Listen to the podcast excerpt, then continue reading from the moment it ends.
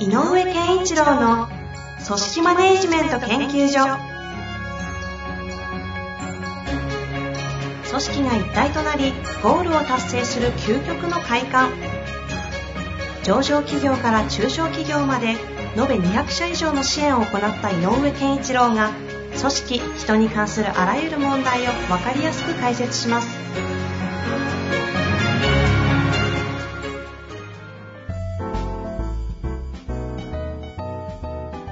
こんにちは、遠藤和樹です。井上健一郎の組織マネジメント研究所。井上先生、よろしくお願いします。よろしくお願いします。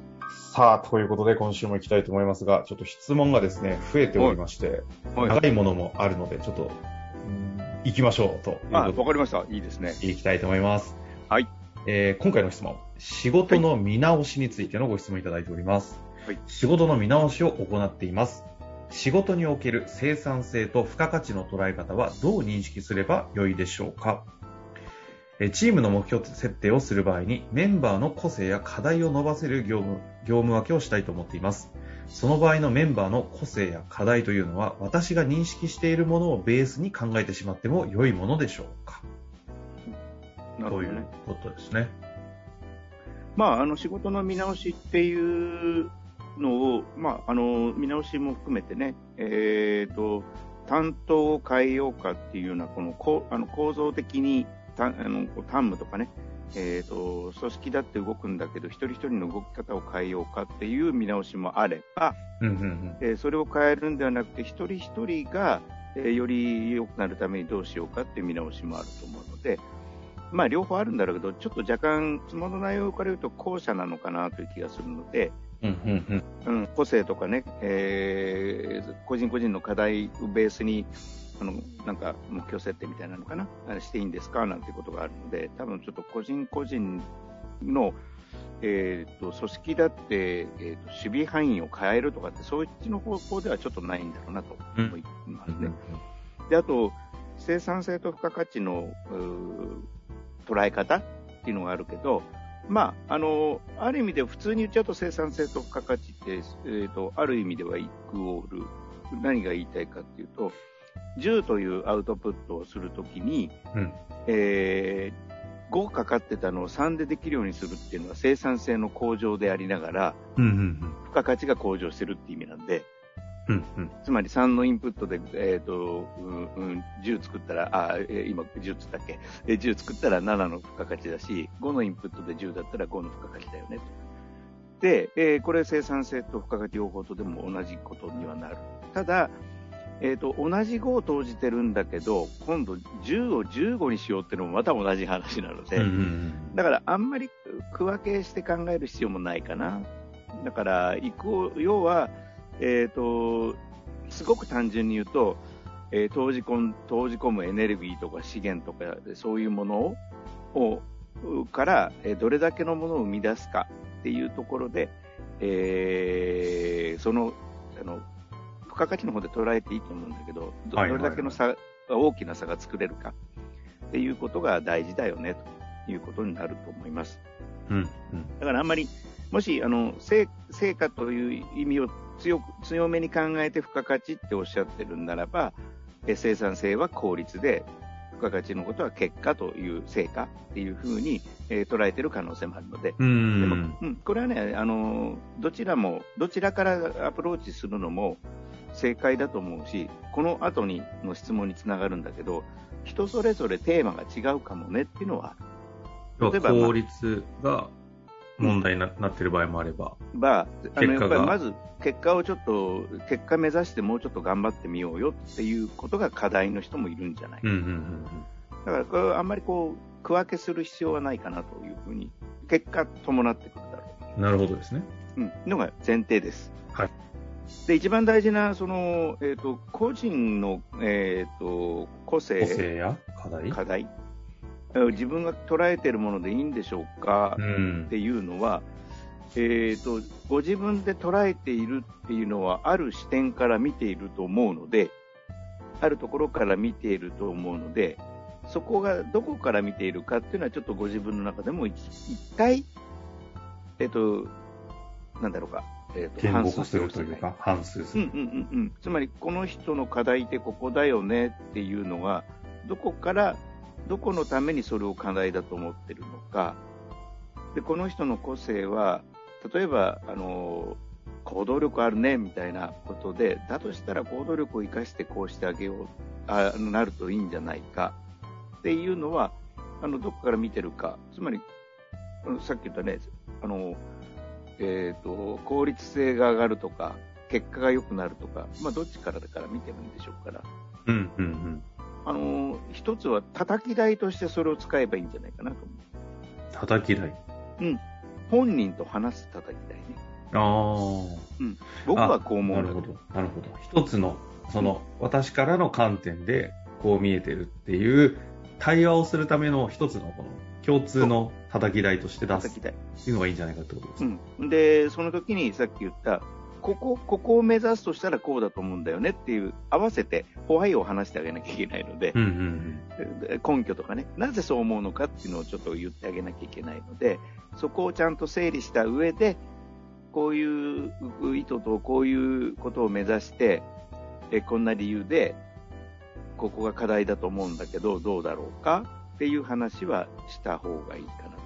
ああ。もうなんか今、ズバリ回答いただいちゃった感じがしたんですけど、うん、なるほどですね。なので別に認識しているものを、自分が認識しているものをベースで話す、考えるのはかかま、考える分には構わないけれども、それをこれで行こうとか押し付ける前に、一旦それを話をする、なんていうんですか、たた叩き台というか共通のものとして扱うっていうことであればいいんじゃないのっていう感じの捉え方でいいんですかね。そうです。で、その次に、それに対してどう反応するかが大事で、次ね。はい。部下が。はいうんうん、で、部下の反応によっては、あのそうですねっていう言おうが違うと思いますだろうが、今度逆に、えなぜそう思うのっていう方に入んなきゃいけない。うーん。なるほど。だから、わあ、私、あ、それ、わかりました。私もその課題に向き合いたいと思います。って言ったら、あ、オッケーオッケー分かってくれたなで終わらないで、え、どんなところからそう思ったってやっぱり聞かない。あで、その背景にあるものが同じ意味なのか、違うのか、もう確認した上で、課題設定をしてあげないと、途中でずれちゃう可能性があるから。あ。うんうんで、大事なのは課題設定って、途中経過をちゃんとお互いが確認し合うっていうことの方が大事なのよね。つまり設定が大事というよりも、動く、それに向かって動き出せているかどうか、で、やった結果どんなになってるか、手応えとか、そんなものも含めて。ああ、だから結果とプロセスがどっちが大事みたいな、その性善説と性悪説のどっち大事みたいな話ではなくて、うん、両方がちゃんとセットになって初めてそう。っていうことですね。うん。とすると、途中で、あ、違ったねってなって修正しないと、課題って、えっ、と、最初にた掲げた課題をずっと意味もなく引きずることになっちゃう可能性があるので、変、修正するんならしなきゃいけないっていうのが課題なのはいはいはい。うんただし、その時に、えその課題によってどこに向かい、どこに行けるのかっていうところが、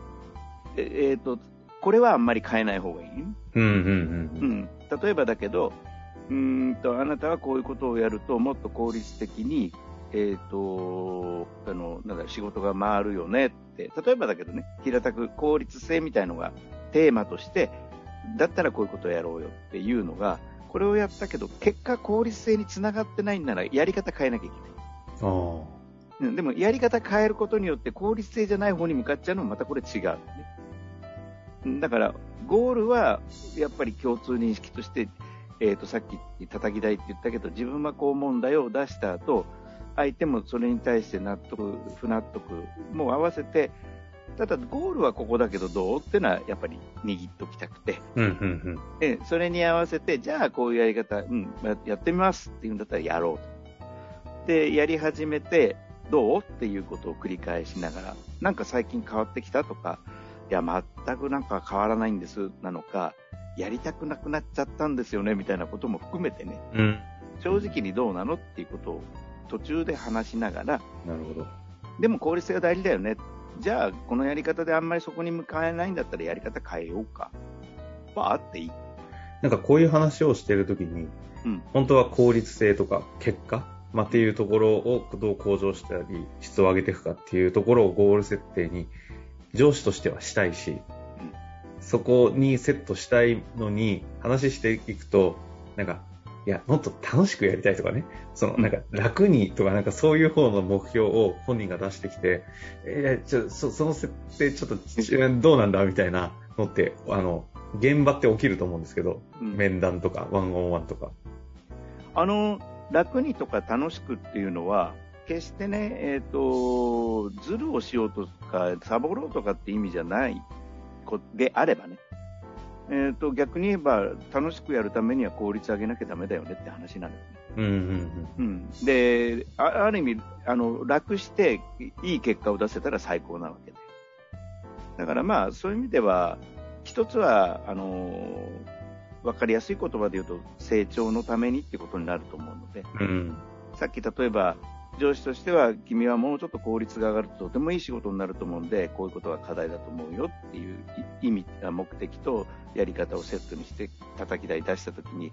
あ、そのやり方だったらできるかもしれないけど、でも僕は楽しくやりたいんですよねって言ったら、あ、でも楽しくできるじゃない、これやれば。うん。だったらいいよ。よ。君の目標設定は楽しくていいよと。でも結果、効率が上がることが大事だよねっていう、この、このセットでいいと思う。なるほど、なるほだからそれは、あの、まあ、とにかく自分のペースで何でもいいからやれればいいんですよってなったら、これはちょっとん根本的に違う話になるので、この人が言う仕事の見直しという方向の一歩手前の話になるので。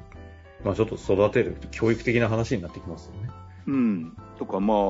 えっ、と、で、もしね、自分がやれる範囲のことをしっかりやって、それでいいんですよっていうことにで、楽しくとか楽にっていうことになってしまう場合はいは、はいやっぱり今度は逆に言うと、こちらが求めてるものはこういうことなんだけどっていう、会社が組織として求めてるものに対してはどう応えるっていうことはちゃんと話さない。なるほでことそのリクエストに応えられるんであれば、いいよ、どんなやり方したってまあ確かにになるかもしれない。ど。まあなので、こちら、そういう時にはこちらからの考え、求めているものをしっかりと提示するということも含めてやっていかないといけないと。いや、大きなヒントいただきましたし、その上でね、ちょっといろいろ動いてみまして、え動いていただいて、また質問あると思いますので、ぜひぜひ。いただけたら共に成長できるかなと思いますので、お待ちしております。はい。ということで、終わりたいと思います。ありがとうございました。ありがとうございました。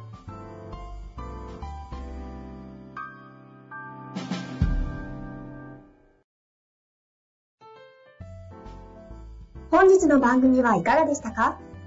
番組では井上健一郎への質問を受け付けております。ウェブ検索で井上健一郎と入力し、アカラクリエイト株式会社のオフィシャルウェブサイトにアクセス。その中のポッドキャストのバナーから質問フォームにご入力ください。また、オフィシャルウェブサイトでは無料メルマガや無料動画も配信中です。ぜひ遊びに来てくださいね。